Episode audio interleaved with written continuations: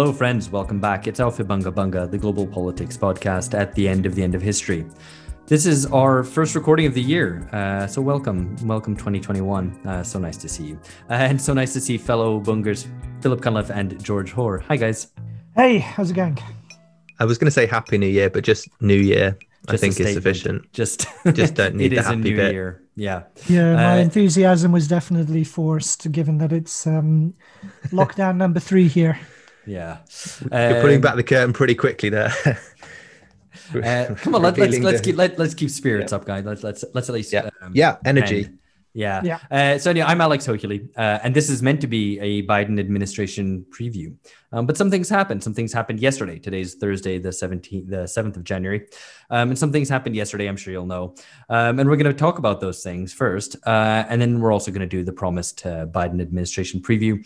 And we're joined by Amber Lee Frost and Daniel Bessner to do just that. Uh, who'll be on the line in just a second. Um, but I'm actually just looking at the news, and I, I seen that uh, Chuck Schumer had called for the president's removal as several administration officials resign in protest.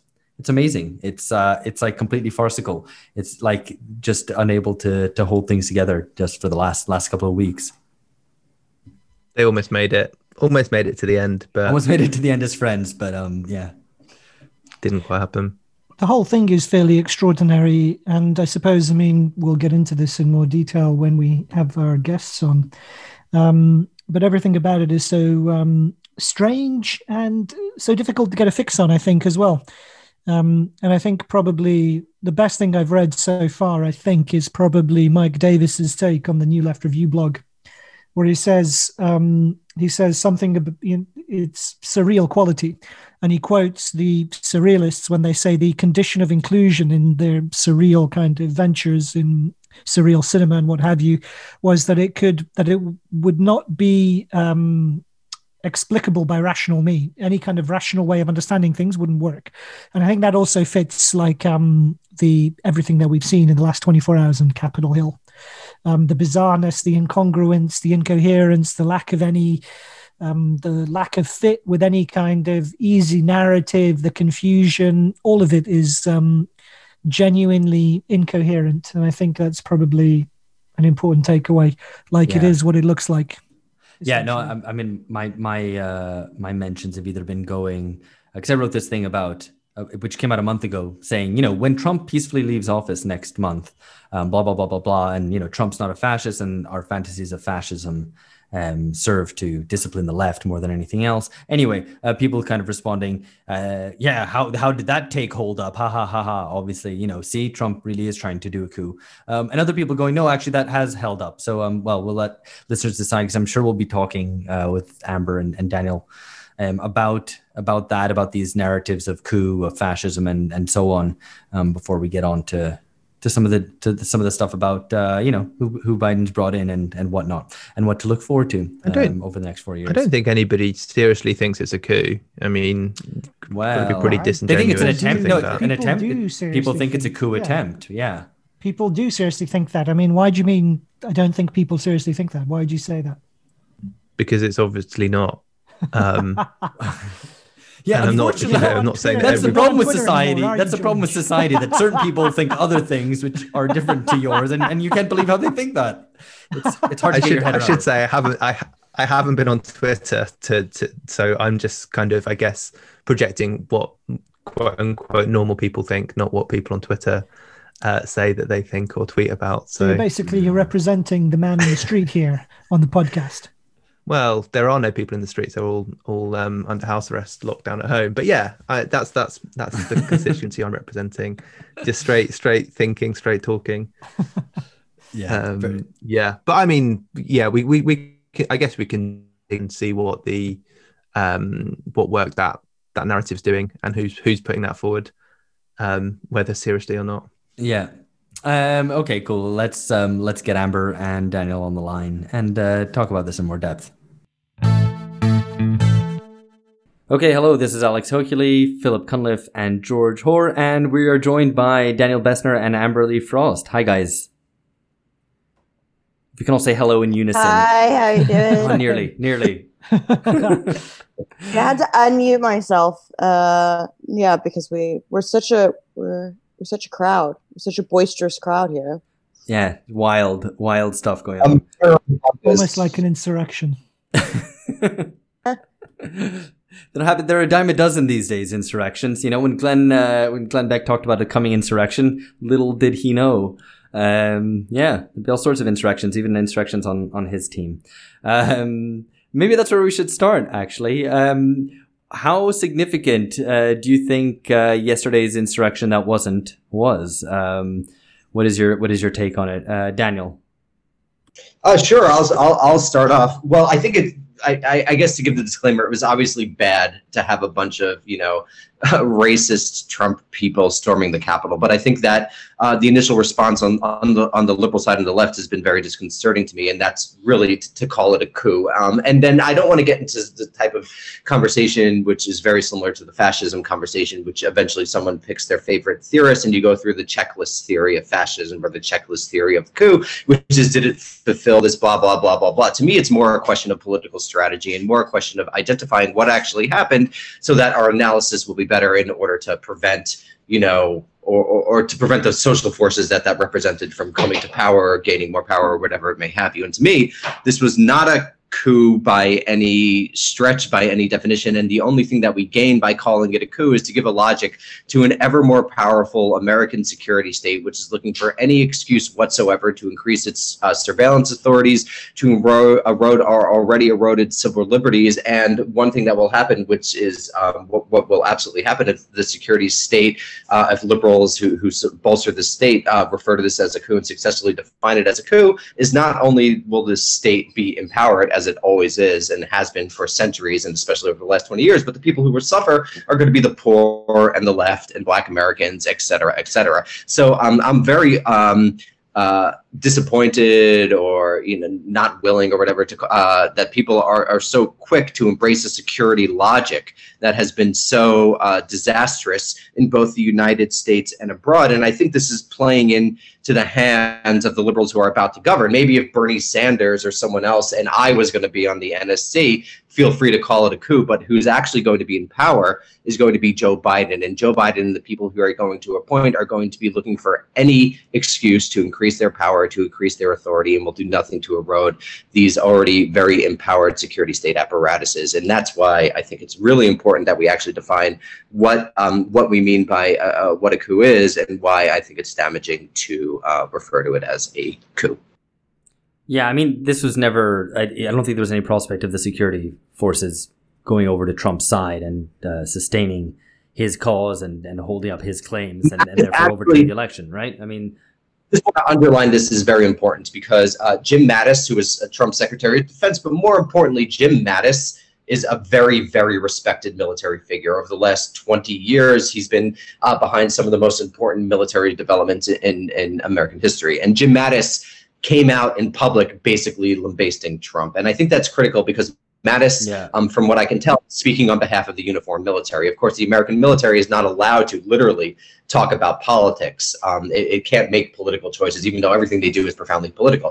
So when Mattis is talking and he's going against Trump, he's actually saying the military will not only not support Trump, but the military is going to be on the side of the incoming state. So it was never a coup. Coup require, I, we could get into the definitions if you wanted, but requires winning over police power, requires winning over the military power, re- requires things like arresting your political opponents and, and exiling them or murdering them, requires having a plan to install ministers. And this was not a coup. It wasn't a cap putsch. It wasn't even a beer hall putsch. Uh, and I think it's important to actually recognize what real coup look like. Amber, you want to, I mean, you dissent from that at all? I mean, and actually, one of the uh, interesting no, things... No, unfortunately, Danny and I are uh, very much in uh, lockstep on this particular point. Um, so uh, we'll both be executed by the liberals together. Um, so, yeah, I mean, I, I think it's important to think, er, to realize that this was planned in terms of protest, but spontaneous in terms of um, execution. Um, I think that because liberals in particular, or even like leftists really at this point, um, have this relationship to protest where they think that absolutely um, any activity indicates, um, you know, coordinated life. They they're like, this was a coup, this was a coup, um, because that's also how they think of themselves. Whenever there's uh, you know, whenever like, you know, protesters or whatever set, set a cop car on fire, they're like, yeah, and it's like, okay, this is like, you know, um, this is mistaking the kind of like libidinal impulses of, of a riot for uh, a coordinated and organized, like what, like paramilitary group or or um, occupation or or something sustainable. Um, that said, um, I yeah, I, I I do find it a bit disturbing. Um, I'll I'll go ahead and say that. Um, one of just to not echo Danny entirely. But one of the things that disturbed me more completely was the fact that um, they seemed totally unprepared for um, this level of, um, we'll say, activity at the Capitol, um, which either means that um, all of the histrionic kind of screaming about Trump being a fascist and his supporters being brown shirts, um, you know, they never actually believed because they weren't preparing for it, or, and this, you know, whatever is conspiratorial, or they uh, anticipated that happening and thought it might make good T V. Now, I don't think they wanted it to go as far as it did, but I think they very much um, benefit from, let's say, the deplorables in their, in their casting getting a lot of screen time. Um, and I think, as Danny said, Uh, this will definitely provide a rather um, convenient sort of boogeyman for, you know, Trump or Harris or whoever have their hands up either of their asses like a Muppet to say, look, we, we have to, um, you know, institute this kind of uh, policy. We have to institute more observation. We have to crack down on protests. We have to whatever. Because uh, we're protecting you from fascists. There's almost a fascist coup. We're doing this for you. We're taking care of you. Don't you know that those, you know, those horrible racists are, uh, you know, uh, planning planning a coup again in in the basement of an Aryan bookshop? Um, so that's really what disturbs me, I think, most of all. Uh, the other thing, anyway, I, actually, I'd say that's tied for the fact that I think the Democrats are actually set on antagonizing these people. Um, to the point where it, it is dangerous. Um, it's very clear to me that like there was no interest in de-escalation whatsoever. Uh, I was watching C N N and sort of flipping between that and M S N B C and Fox News when it was going on. Uh, there was a clip of Anderson Cooper saying like, you know, these people, uh, th- Okay, he said something like uh, he kept saying he kept trying to privilege shame them. It was really strange. He kept saying that they were uh, nothing like any of the Americans throughout history who had been really been denied their rights, who uh, had genuine complaints, and these people are just going to go back to uh, to their Holiday Inns and uh, and go back to Olive Garden after this. And it was like, wow, you know what? I don't know how you did this, but somehow I hate you more than anyone at the Capitol right now. Um, I think they they're they're uh, they're hell bent on um, really really drawing out this antagonism for spectacle, and I think they don't realize that it's actually really difficult to um, demonize such a chaotic group of uh, people without it getting out of hand and people eventually siding with them. Because guess what? They fucking shot a woman to death. And what's really uh, kind of what's kind of ironic about the whole thing is that Trump, the kind of would-be fascist dictator, has had so many opportunities for his Reichstag fire moments, given emergency, um, you know, the emergency context of the global pandemic and what have you, and he's never been able or willing to take them. Um, whereas it seems like, you know, this effectively could well be, I mean, as Amber indicates, this could be like a mini Reichstag fire moment instead for the Democrats, that they will, uh, they've got the kind of the will, the organization and the majorities now to be able to exploit um, this kind of shambolic, uh, the shambolic outcome of chip away or chisel away even more at civil liberties and to um, generally enhance the authoritarian power of the U S state, as um, as Danny said. There is one thing which I think is kind of, um, so one thing I would say about it, which I think is kind of uh, extraordinary, is the kind of just the theater of it is so strange and unusual and um, difficult to process. So aside from the kind of, you know, who the, what the demographic is, um, and precisely how they, ma- you know, whether or not the security was sufficient and how they managed to get past security and all of that, what's striking about me is it seems like the shock with which it's been received and the way in which, you know, I think it was George Bush, the former president, said, like, this is what happens in a banana republic.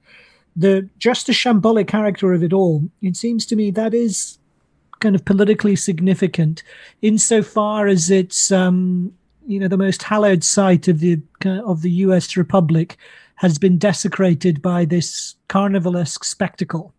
And that seems to me to be important for how we understand, or how everyone in the world, in fact, will understand the nature of U S authority. And if people are less confident that the U S can be looked up to, Um, as the kind of paradigm of political probity and authority, then that sounds to me probably like a good thing to come out of all of this. Yeah. So that's, uh, just very quickly, that's a really interesting thing, because one of the things that I've been focusing on in the last year or two is just what happens when, I think you're right, the U S is shorn or whatever little moral authority it had after Afghanistan, Iraq, and Libya. Um, I think that's right. I think that's clearly happening. I mean, you have, uh, for example, just to take the most obvious things, like people like Trudeau or Johnson or Merkel publicly insulting Trump, right? Um, and I think everyone pretty much recognizes that Biden's kind of an empty suit, and it'll be interesting to see who he points, and we'll talk about that soon. But what happens when that sort of moral legitimacy is totally absent and still a world, basically world historical and potentially world destroying empire?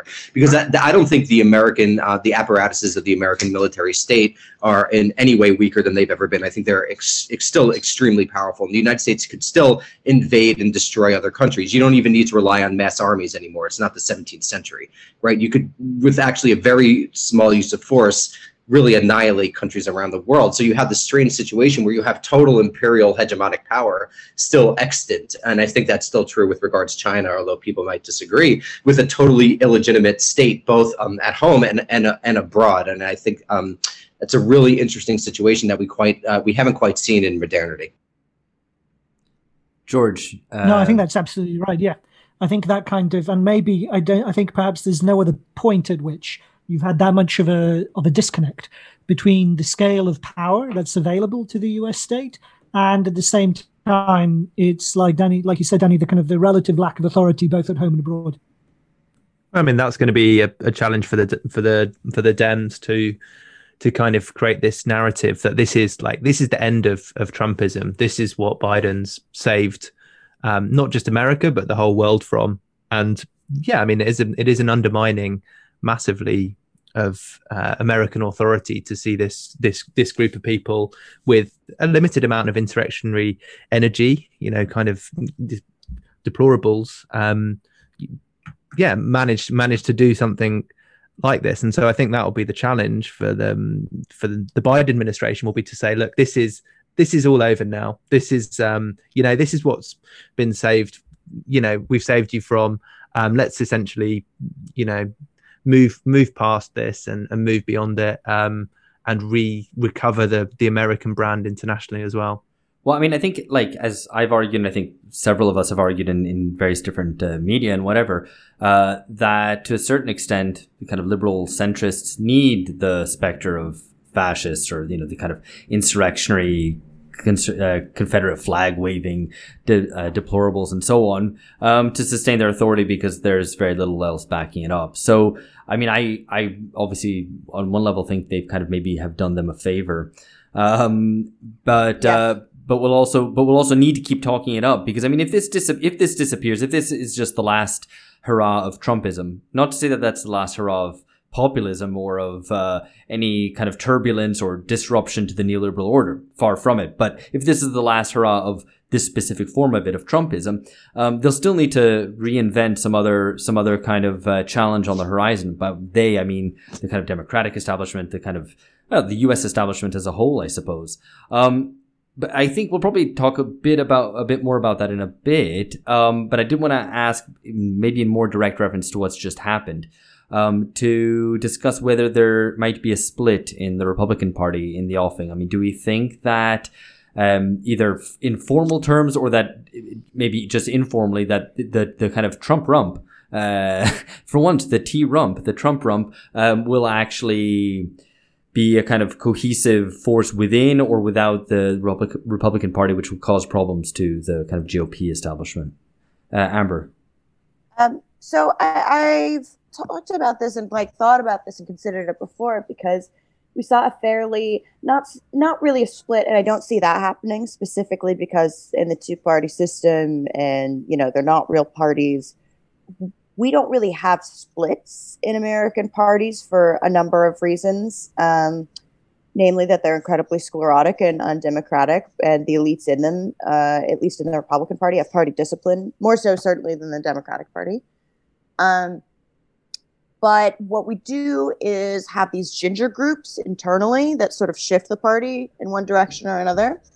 Um, the Tea Party, which is the most recent successful example of that. Um, ginger group, kind of astroturf, funded from within, mm. um, sort of a, you know, populist image, but not really, you know, I don't, I mean, I think those were the perfect conditions for something like that to, um, to push the Republican Party more, I guess, libertarian, less traditionally conservative, less kind of, I mean, like, the evangelical stuff was sort of like wearing off in terms of way, like the cultural conservatism was sort of going away. I think to reconsider the project of the Tea Party, not as a pushing further rightward, but as a shifting of priorities to economic right-wing policies uh, is a better understanding of it. And it was very successful. The problem is um, the kind of resentment of like this,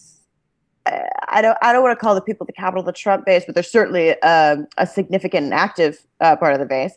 Um, that they're all over the place. Like their priorities are all yeah. over the place. These guys. These, these, go- these guys aren't like economically very right wing. I mean, it's it's that in that regard they're different from the Tea Party, right? I mean, they're not going to be militating yes. in favor of super low taxes or a minimal state or something like that. Yeah, the the, the Tea Party like. Petite bourgeoisie did have a shared, um, or at least of the, of the allegedly populist wing of it, which was of course funded by Koch brothers, et cetera. Um, they did have a shared um, set of material interests. Those people with the capital have nothing shared except for exasperation, paranoia, feeling of persecution, hopelessness, and um, we'll say uh, levels of resentment that are completely unfocused and directed, um, uh, we'll say irrationally. Um, that's not a good basis for a, a, what we call a ginger group, which is, you know, the Tea Party. I don't, I don't know what they can do with this. I do know they have a lot of really resentful people. I just don't know what they could, uh, what tent they could put them under together. I think Amber's, ex- I'm surprisingly, I think Amber's exactly right. And I think this raises important questions um, about sort of the dislocation of American communal life in the last twenty, thirty years. I imagine this was totally organized online. And so when you don't have these sorts of shared literal physical spaces where people are able to come together and to become what might, you know, to borrow an old Marxist, uh, Marxist term, to become conscious of itself, right, as, as some type of social force, you get what we got yesterday. Right, I I I I think that um, in a different era, and when there were like real communal organizations where people would go and they would have these social bonds and they would form the uh, the nucleus of a of a potential political movement, which is what I think Amber's right. The Tea Party was, because it represented a real material force in society. All the people that that had yesterday was a sort of vague carnival-esque resentment at the United States, which is why when they got in the Capitol, all they did was they were walking around with selfie sticks and they trashed Pelosi's office. So this is, I think, another reflection of the of which the also deep. We're just jealous. Like I, I just want to put that out there. The people who uh, are so disgusted by that kind of activity, it's like you're just jealous because I wouldn't be doing that with my political yeah. project. Yeah, I mean, they, I think the idea was like it looked like it was fun, and that's actually attractive to people. And, and that even goes back to the old Nagel argument that she made in Kill All Normies, which is not unrelated to this. But I, I think it's also just a reflection of the decommunalization of American life. Um, and, and, and now all the arguments are taking place about it online, too, because we're all stuck inside during a pandemic. But we're in a very, I just want to underline, we're in a very strange moment. Yeah, and yeah. I'm also like reading a little bit, you know, too much Adorno right now and applying it to everything. But I do think that's dangerous. Be I know, careful. I know. Uh, but it, in insofar as I don't agree with um, some of the stuff about uh, you know, his evaluation of fascism and like the integration of like psychoanalysis and stuff, part of me like is watching them on T V. These, I mean, they're they're like children. They're like, you know, it, like it's very ego driven.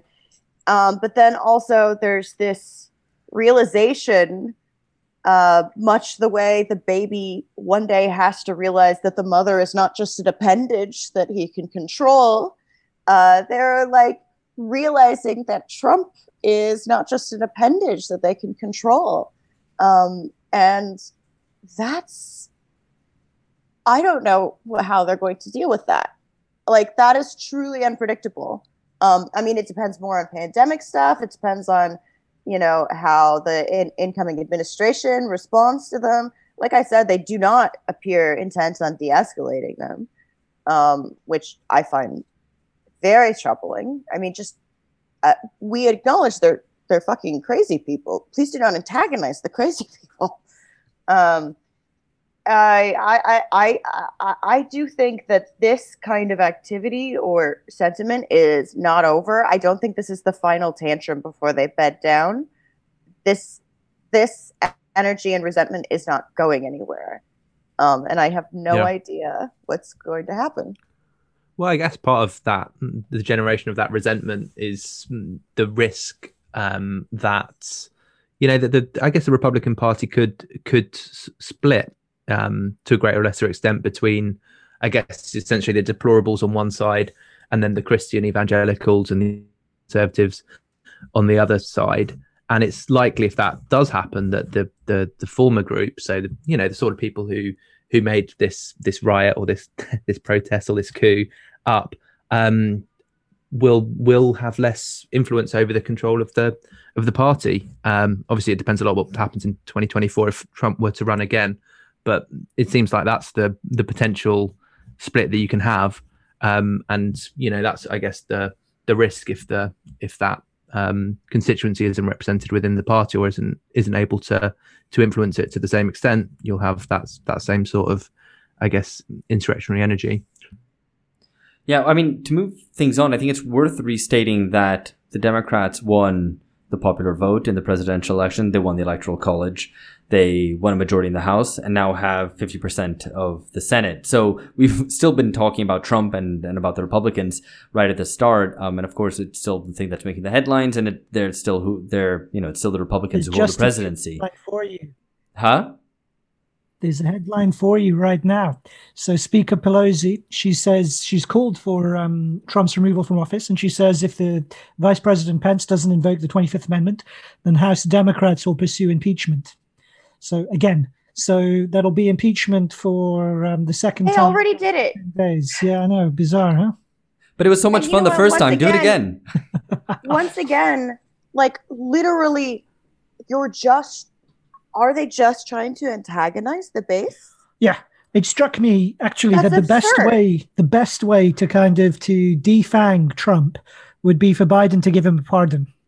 Because it would completely remove any kind of, um, you know, mystique or that he enjoys right. as being an outsider, kind of a representative of the excluded and the yeah, marginalized. Yeah, nice.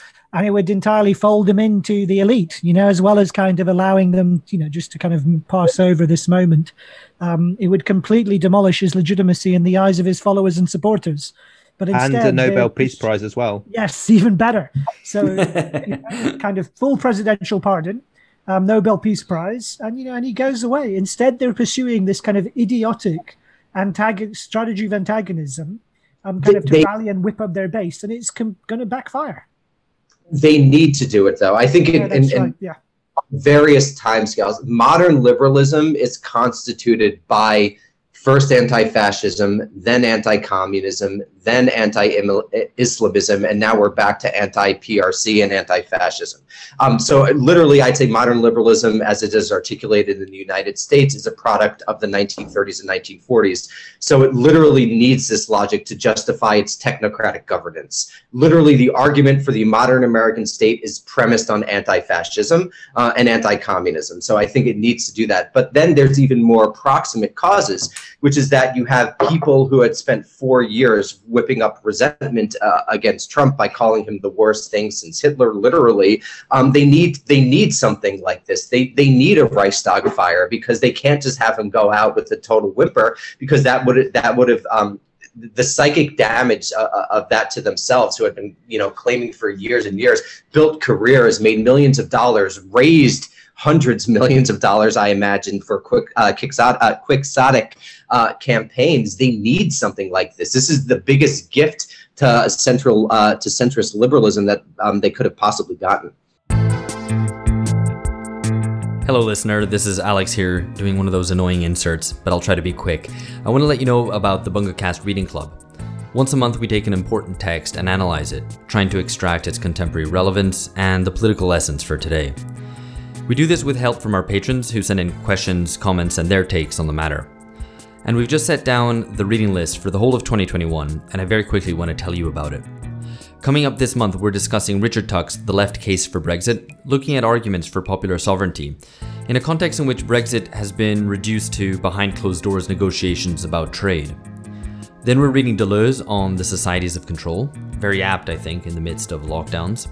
We'll also be looking at Perry Anderson's huge three-part essay series on the European Union, which is currently being serialized in the London Review of Books. For the rest of twenty twenty-one, we're reading works by Slavoj Žižek on post-politics, Michael Lind on class war, Eva Iluz's critique of emotional capitalism, Michael Lowy distinguishing Marxism from Romanticism, Eli Zaretsky on psychoanalysis, and Marshall Berman's classic, All That Is Solid Melts Into Air. We think it's a nice mix of long essays with a few books thrown in, so the reading load should never get too heavy. If you'd like to join, we'd of course be delighted to have you. You can sign up now at patreon.com slash bungacast. Look forward to seeing you there. Okay, now back to authoritarian liberalism and its discontents. Well, and additionally, I, I it's interesting to watch um, the right Um, or at least this sort of fringe right subculture imitate the left in terms of its like completely innocuous but totally libidinal protest culture. Yeah, absolutely. Um, so it's like, oh, this is now there's a populist resentment among people, uh, among reactionaries, but they are just as incompetent and, uh, you know, believe that the You know, the, I guess that the medium is, is the actual essential thing. Like that, the, you know, it's all, you know, the, the spontaneity, the protest, the, you know, the outpouring of emotional, whatever. And I, I don't know, I could also see, uh, you know, if, if Republicans don't take advantage of that, these people might also be just as marginalized as the left, because they clearly aren't very good at organizing. Now, also, I mean, we talk about like, you know, how they need this. Again, like this, this sounds very paranoid, but they're, they're saying like, um, uh, uh, why were, why were we not prepared? I mean, there are multiple, there are multiple politicians giving statements. They're like, it's very surprising that we didn't immediately, you know, have like the National Guard on hand. And it's like, yeah, that is surprising. Um, and when I was going in between Fox News and uh, and C N N, uh, Fox News, right up until they were like smashing windows, um, was covering a lot of the sort of Georgia protests, which is sort of people milling around and, you know, going around in their mobility scooters. Um, and C N N was like, look at what's fucking happening. So it's almost like the right... It, uh, the, the right media outlets were just trying to say like, well, look, you know, here's what's going on. Uh, they, like literally, there was there was like a solid like a very long time when they were just showing like a, a small crowd outside of I don't know the Georgia Capitol, um, and so, the the, the it, it's just it just seems like what they're the right institutions are trying to de-escalate the Trump base so that they can move forward.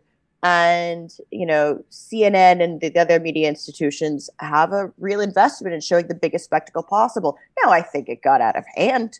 I don't think they expected it to get as bad as it did, but they, I think they wanted a, they wanted a, a moment that would look good on camera. So maybe to, to turn to the more sedate world of, of the halls of power, well, when they aren't being um, overrun by guys in uh, horns and, Uh, well, looking like bison. I don't know what that was. Um, I think it's a good look, personally, but not for everybody. That's just an American protest. That guy is at every American protest. They, of course, immediately found that guy at Black yeah. Lives Matter protest too. Right, and he was a, he's an actor apparently, or an aspiring actor. Um, so we're all actors, we are, Alex. Yeah. It's America. This is performing, performing politics. Anyway, so um, to turn to actually the the Democrats' legislative agenda, because obviously they Biden ran on not very much of substance. Um, certainly in terms of the, the kind of headline messages. Um, but Danny, could you maybe talk us through what, what you think, at least, what the, the Dem legislative agenda will be?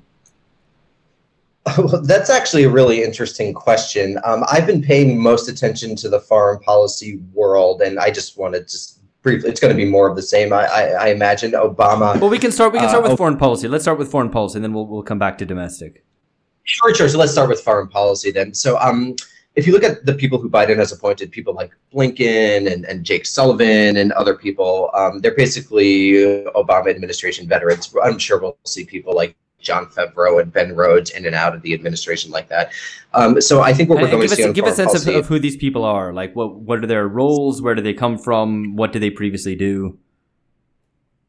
Uh, so it, it's it's a really good question. So um, Blinken and Sullivan. Uh, Blinken was. Uh, Basically, Joe Biden's um, advisor during the Obama administration. uh, Sullivan was associated with Hillary Clinton during the Obama administration. Um, and then we have, um, who's the other one that I just mentioned? Uh, was, it was another Biden uh, uh, uh, associate. So basically you have like the Biden uh, Clinton team being promoted to the higher positions within the administration.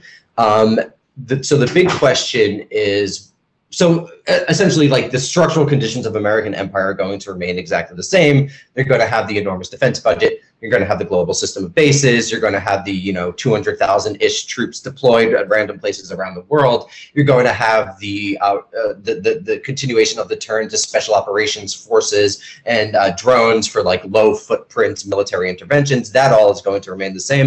Um, I think the biggest question is what are you going to uh, what's going to happen if you get another sort of Benghazi type situation? Because that everyone that Biden has appointed was on the sort of hawkish side of those debates. So there were various debates in the Obama administration. You know, what do you do with Mubarak during the Arab Spring? What do you do with um, Gaddafi as he threatens Benghazi? And the people who Biden have appointed are essentially younger people who didn't live through, let's say, the second half of the Cold War, and who are are, are bullish on using military um, military force to sort of world make, to, to make the world in, in, in America's image. So the question, though, is that have there been uh, has there been enough of a political change in the last, you know, four years, or really since Libya, and Obama saying things like Libya was the biggest um, disaster of his administration, to prevent the type of use of force that we've seen in the past? Um, my guess is that if there's a humanitarian crisis that could be used to justify uh, intervention, people like Blinken are going to be in favor of it. Biden is actually weird because he has different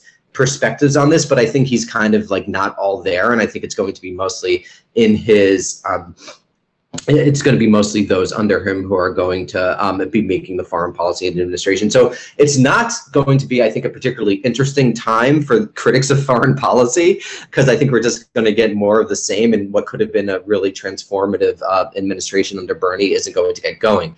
Um, in terms of legislation, I think that there, the, the sort of win in the Senate raises a whole lot of interesting questions, but I've been rambling along, and I'll let Amber take that up because I'm curious to see what she thinks Uh, the Dem control of the Senate means, if anything. Well, let's just let's just stick to foreign policy just for a second. I don't know if you, Amber, you wanted to comment on on foreign policy immediately? Because I mean, my my question is, I think, or everyone's question is, does this mean more war? Does this mean uh, more war than we've even had under, well, than we had under the Trump administration, where, you know, notably didn't really start any new wars? So, I mean, I think this is a, you know, this is a very kind of classic kind of Stalin-y uh, response. But I think the, I think foreign policy is determined by domestic policy. So it depends how they manage what little shambles of the state we have. And I, and I would say, like, you know, Danny always at this point, like, apologizes and prefaces things as like, look, well, I've been paying attention to foreign policy and, and not, not domestic politics lately. And it's like, well, okay, but that's really the only part of America that functions right now. So it kind of does make sense. I mean, when people talk about it as a failing state,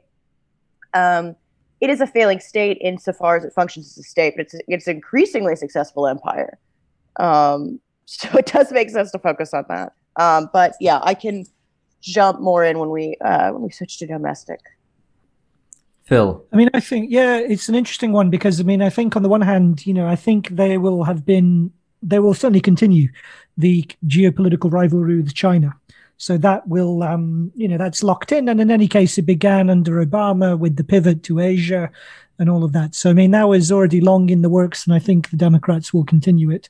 Um, I do think the temptation to have some kind of war, humanitarian intervention, some kind of military display of force, I think will be overwhelming, and that they'll have difficulty resisting it. Um, I'm sure they're um, they're chastened by the experiences of Iraq and Libya, in as much as they don't want it to um, be so kind of, uh, not that they particularly care about human life, but only in as much as they want to avoid the spectacle of it being a disaster. So if they see the possibility for a theatrical a theatrical win, um, without having to take any kind of political responsibility for nation building, military occupation, what have you, I think they'll they'll take it. And they need to, I think, in order to, in, I mean, part of the whole thing about America being back, as Biden says, is America throwing its imperial weight around. Um, and so they, so they have to show, they have to have some kind of show of force um, in order to differentiate themselves from Trump. Yeah, my, my question here is how it's going to be justified, because I guess the, you know, will it be responsibility to protect or humanitarian grounds? I mean, America throwing its weight around doesn't seem a particularly, um, you know, probably particularly good, good way to justify it. Um, will it just be, this is the, the, you know, this is the post-Trump order. America's, you know, America's back. We're sense, but we're sensible this time. We, we, we've, we've learned our lessons. I don't I'm think still, I mean, I'm still making, I still think, you know, it's a possibility that they might invade Brazil to stop Brazil, to stop the Brazilian government, like rampaging through the Amazon. And then that this will put Alex in an ethical conundrum. Will he try See, to set up a guerrilla insurgency to fight the gringos, or will he kind of, you know, follow his duty to the planet? So will he defend Brazilian sovereignty and launch a guerrilla war against the American empire? What will he do? Maybe stay tuned. Stay tuned to find out. Yeah, it'll be a green. I mean, I don't know. It's hard to imagine a green intervention, but uh, you know, maybe a natural disaster, something like what happened with um, Cyclone Nargis in Burma in two thousand eight, when um, Bernard Kouchner, who is, I think, the French foreign minister at the time, was pushing for a military intervention into Burma. Um, I could see a kind of a green-tinged humanitarian intervention, something like that. I think I, I just like the idea of Alex, the most um, unlikely eco-terrorist. Exactly. Yeah, like the episode of Archer. I don't know if you've seen it. Yeah, oh, it's okay. Yeah, yeah. So it's, we'll have to leave that for another time. I think we're going to need a humanitarian uh, precedent. I think, in particular, because uh, the Democrats have spent the entire Trump administration sort of stoking fear and feelings of being um, under attack, um, although from you know to enemies within. Um, I, I don't even think they'll have to be like, oh, no, we have to save the women from female genital mutilation, or we have to save the indigenous people from. I think that they could just be like, these people are bad people. Bringing uh, humanitarian all, intervention what? home.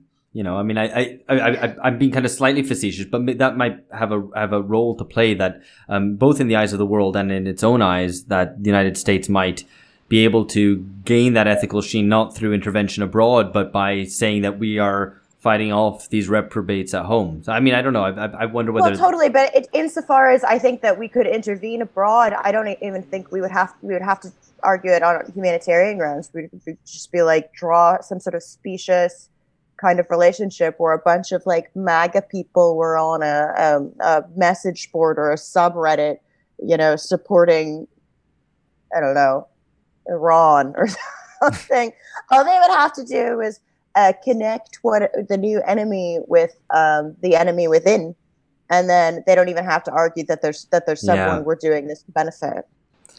And what'll be really interesting with this, because there's, I think you're going to see Biden fulfill the Obama, second Obama administration, like pivot to Asia thing that never really got off the ground.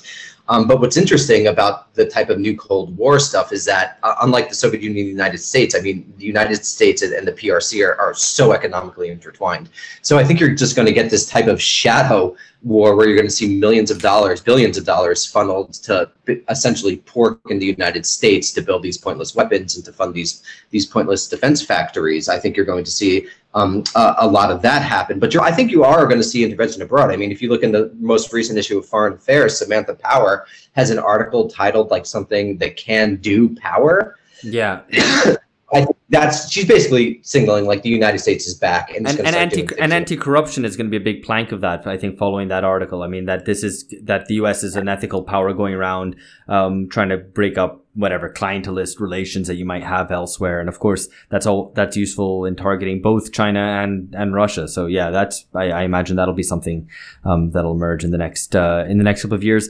Um, let's turn to the domestic agenda because, yeah, as we've already said, you know, kind of having um, a very slim majority in the Senate with uh, with the vice president being able to uh, cast cast a decisive vote there um, changes things a little bit. Maybe that kind of blue wave did actually manifest in um, legislative supremacy. So what does that mean? The Democrats are going to actually have to do something now, or?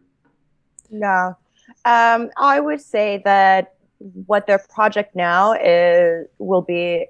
Um, will be largely based around justifying their legitimacy, um, you know, looking busy, that kind of thing.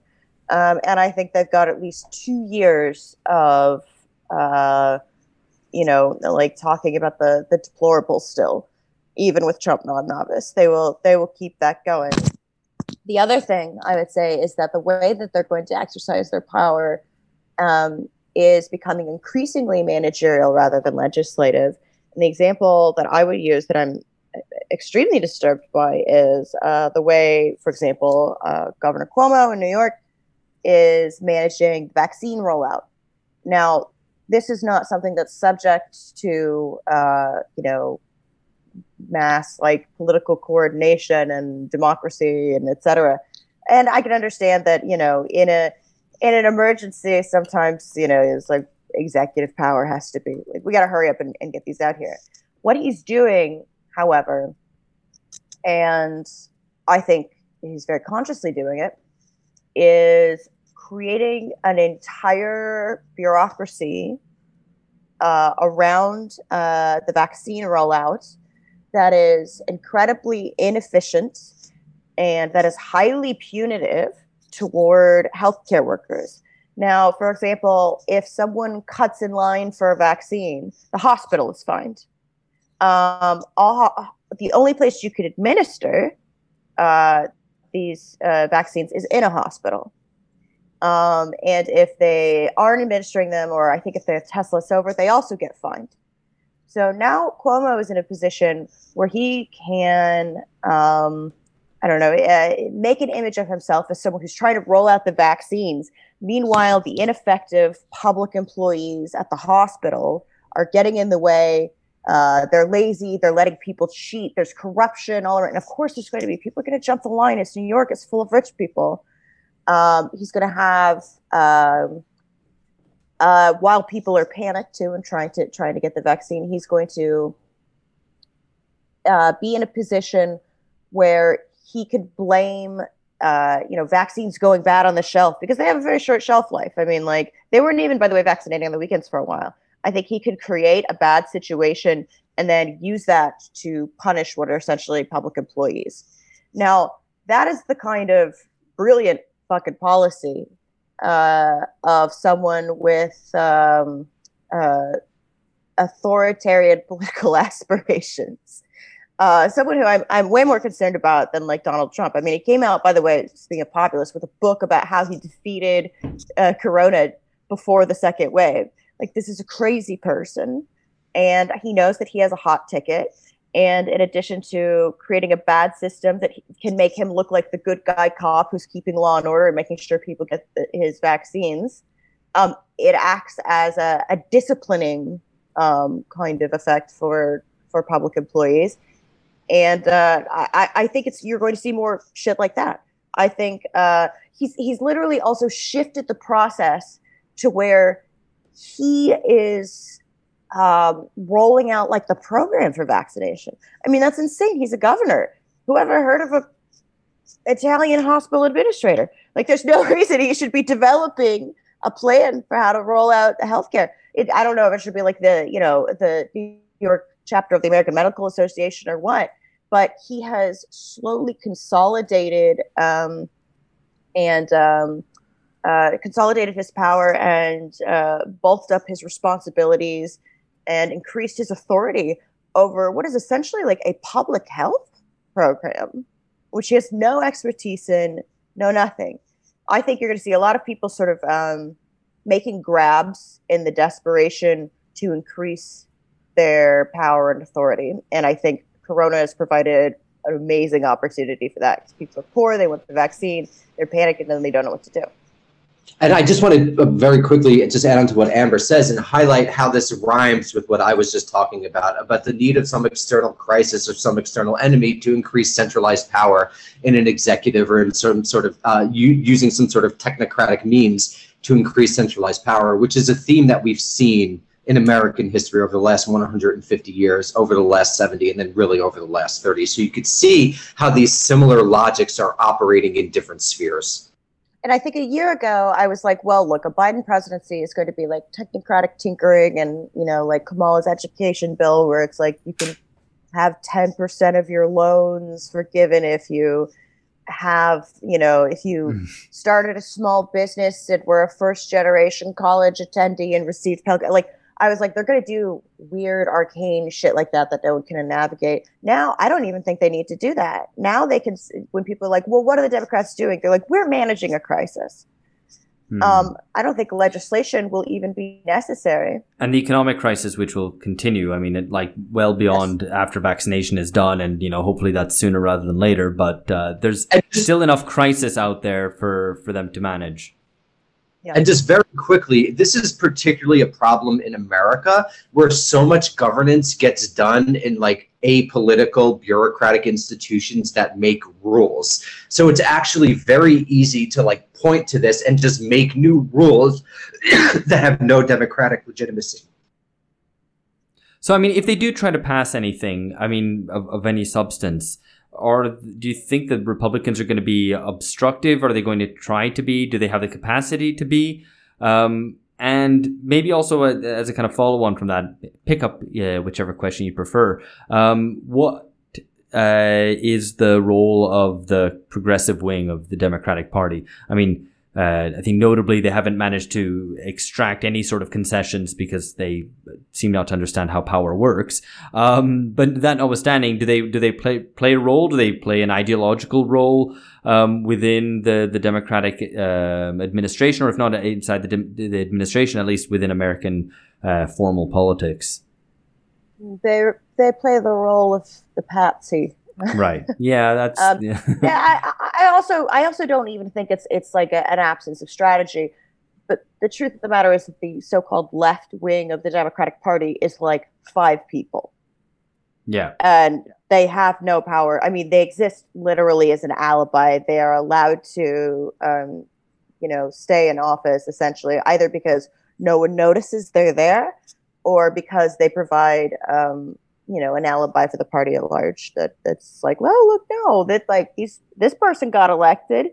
Um, yeah, good things are happening. Meanwhile, they keep their numbers down to, to the point where they, they couldn't possibly exercise any influence. I mean, we just don't have the influence, and that's, that's how the party was built. And, uh, and yeah, and like, I'm not kidding. There are really only five of them. And in two years, you know, there will probably be only three, and the other two, I won't say who they will, but they'll be like, you know, cutting the ribbons on new, like, you know, brave girl feminist statues on Wall Street. Yeah, exactly right. So, I mean, with that in mind, um, and the fact that Biden, the Biden administration, did, Biden didn't really run on anything, and the Biden administration, um, following what uh, Amber and Daniel have said, um, won't really need to do anything. They can just manage crisis and not really have any legislative agenda to pass. With that in mind, what can the Biden administration be held to account for? What should they be held to account for? And will they be held to, to account for anything? And by and by whom, um, obviously, and by whom? Because obviously it could be mainstream Republicans, it could be far-right Republicans, it could be the left, whatever. Well, I, I just want to say, I mean, it's really uh, interesting. I think you see a lot of people uh, on the left side of the, uh, the spectrum, myself included, kind of rethinking what they're going to do in the wake of the burning loss. And I think there's this rethinking because I don't think we have very much power to do anything. Um, and so uh, in some sense, I think the Biden administration is going to have uh, the ability to essentially do whatever it wants. It's going to have almost no one to hold them accountable.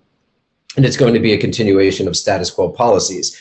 I don't see how that is going to change in the, in the medium or long term. So I, I'm just incredibly pessimistic about the whole political project of the left, at least right now. I, I'm not saying that it's doomed forever, and I'm not saying people should stop working, but I, I definitely think for the next four to eight years, unless there's some sort of exogenous change, I don't see the left in particular, which is what I care about, having any ability to hold Biden to account for it, to anything.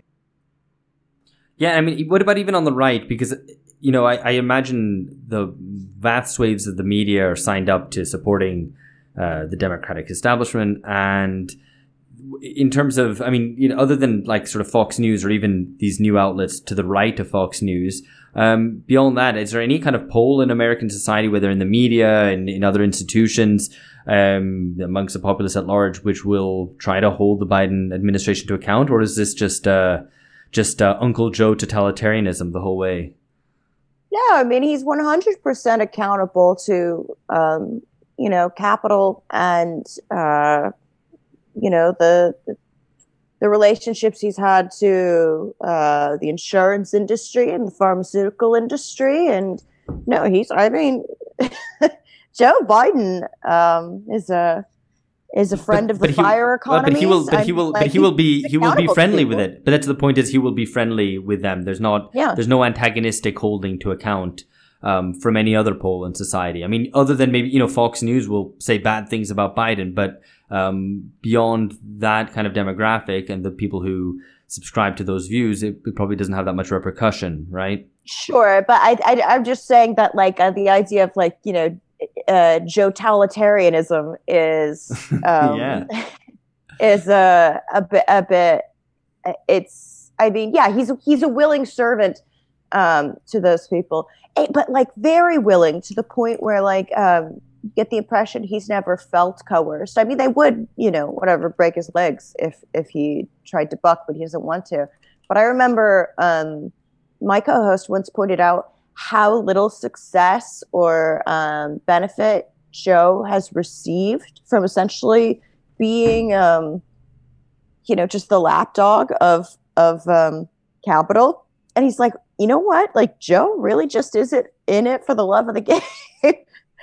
Like he he'll he'll do it for a free cup of coffee. Um, yeah, cup of Joe, cup of Joe. Yeah, for Joe. There you go. That's yeah. enough. enough it's uh, he has, he it's it, there's no there's nothing coercive. There's no antagonism. He's um he's friendly with them and he's accountable to them. But uh, boy, he he loves he loves showing up for work in the morning. Yeah, Joe doesn't strike me as someone who has a very serious will to power. In, in a real sense, um, and this is what in this is what actually makes his appointments probably the most important thing of his administration. Similar to Reagan or someone like that, someone who is a sort of good at uh, being a glad-handing politician, who, as Amber said, like loved the game for some reason, loves being a politician, but who doesn't have any particularly strong political program uh, that that's not just whatever the party says at the time. So I think that's going to be. I think he actually does have foreign policy views. Um, so he might take some role there, But uh, I think that it, it's going to be interesting because I think there's going to be a lot of different sort of governments within the Biden administration, and it's going to be very different. And whether there's a coherent strategy um, is, I think, not going to be. I don't think there will be a coherent strategy, essentially. Yeah, so I mean, maybe just to just to sort of wrap this up. Um, because, you know, you got, uh, yeah, Joe, Joe, Joe totalitarianism. Um, I'm not, I'm not, I don't think we can run with that. Joe, Uncle Joe. Um, I, we'll, we'll workshop this and we'll, we'll come back to you. um, what, uh, I, I mean, I, I was going to ask this question, you know, what next for the left? But then Phil was like, oh, don't fucking ask that. That's a terrible question. That's, and it is a terrible question. Um, but I guess, it, I mean, it, not in the sense of like, what should, what should the left do? But I mean, it is the left entirely wedded now to the Democratic Party with little say and completely despondent? Uh, is it back to kind of where it was in twenty fourteen, let's say? Um, or is there any some any indication of kind of breaking with uh, with with the Democratic Party in any way? And just to clarify, I mean, the reason I the reason I think these questions are problematic is generally because I think they. You know, it plays into the fantasy that the left has somewhere to go, whereas surely, you know, given the way in which the left has been completely outmaneuvered and excluded from um, from any kind of in meaningful influence and power in the Biden team, um, you know, surely it's time to kind of uh, say there's nowhere to go. Make content. Now is the time for content. I mean, I would say um, I'd rather be... Uh, A, a socialist under, and I've told the story a million times, but basically what happened during, uh, you know, Bush is that people on the left became anti-Bush, and it sucked all the air out of the room. And like, uh, you know, magazines like The Nation, which used to have um, at least the vestiges of a working class or at least class-oriented left-wing politics, just became the anti-Bush thing. And that's what you saw happen with Trump uh, to some degree. And there were some people who had been moved left by the Bernie campaign that didn't go back to, you know, but that's a very minority, that's a very minority group of people. So in some ways, I think we are better off under Biden. However, the, I think the country is uh, going to continue uh, a slow, steady um, slide, and it's not sliding up. Um, I, I will say, say I am concerned about the degree of authoritarianism that um, that they're going to attempt to justify. I will say that, I, again, I'm I'm very concerned that like even like legislation won't even be there. They can they can sit on their ass um, and not show anything. They don't even have to do those uh, those little technocratic tweaks um, just because they could say we're managing a crisis here. Um, I. That resentment from the Trump base or the, the you know the the electrified Trump base is not going anywhere, um, and I don't know. It could go either way. I think it's easier for leftists or socialists to have conversations about like the shortcomings of the party when the party is in charge, because it's like, look, look what they're doing or what they're not doing. Um, But having those conversations is, um, you know, only part of it. Getting people on your side is, is, is only part of it. What what we should be doing is, is building institutions and, um, you know, the, the labor movement. I don't I don't see that happening. I don't see that happening. Plus, people are fucking tired after four years of this shit. They're just exhausted. Yeah, I mean, I guess that's um, that's. Of all the bad scenarios, the, the worst one, I think, it seems, is is just depoliticization and a, and a with further withdrawal um, from politics as people are exhausted from from culture wars. Um, so that that's kind of a, a fairly grim uh, prognosis. Um, but yeah, I get that. I guess that's what we're looking at. We're looking at uh, kind of at, at least I don't know about that about the bit that I've just said, but I mean in terms of um, what the U S government will look like, uh, permanent crisis management, at least for the next. two years, um, and maybe some dabbling in humanitarian uh, intervention abroad. Um, that seems like a pretty, um, a pretty grim picture uh, for, especially for a government headed by someone who's just saved the free world, um, supposedly. I think that's why. I mean, it, uh, Alex, exactly for that reason. I think that's why you're seeing the left essentially like go crazy, at least online, which is my only interaction with the left at, at, at this moment right now. That's their think, only interaction with the world. So right, right, right. So I think you're you're having this like people are losing their minds. They don't know what to do. Uh, and I think this is reflective to, you know, bring it back to call it back to the, the, the, the coup conversations that are having now and the sort of this fevered need to identify things as the absolute worst thing humanly possible when I, in my opinion, they're very patently not. You need to have that in some sort of, fulfill some sort of psychic function. I guess um, to finish this on a positive note, uh, it does mean that the rest of us, um, all those of us who are not those three hundred million uh, U S Americans, uh, can go back to focusing on our own affairs um, and stop participating in the U S circus. So that's good. We'll let them get on with their things. Thank you very much, Amber and Daniel. You get on with uh, sorting out America. Good luck with that. Um, you have our full support, but we've also got other things uh, to be getting on with. Uh, that's it for now. Catch you later. Bye-bye.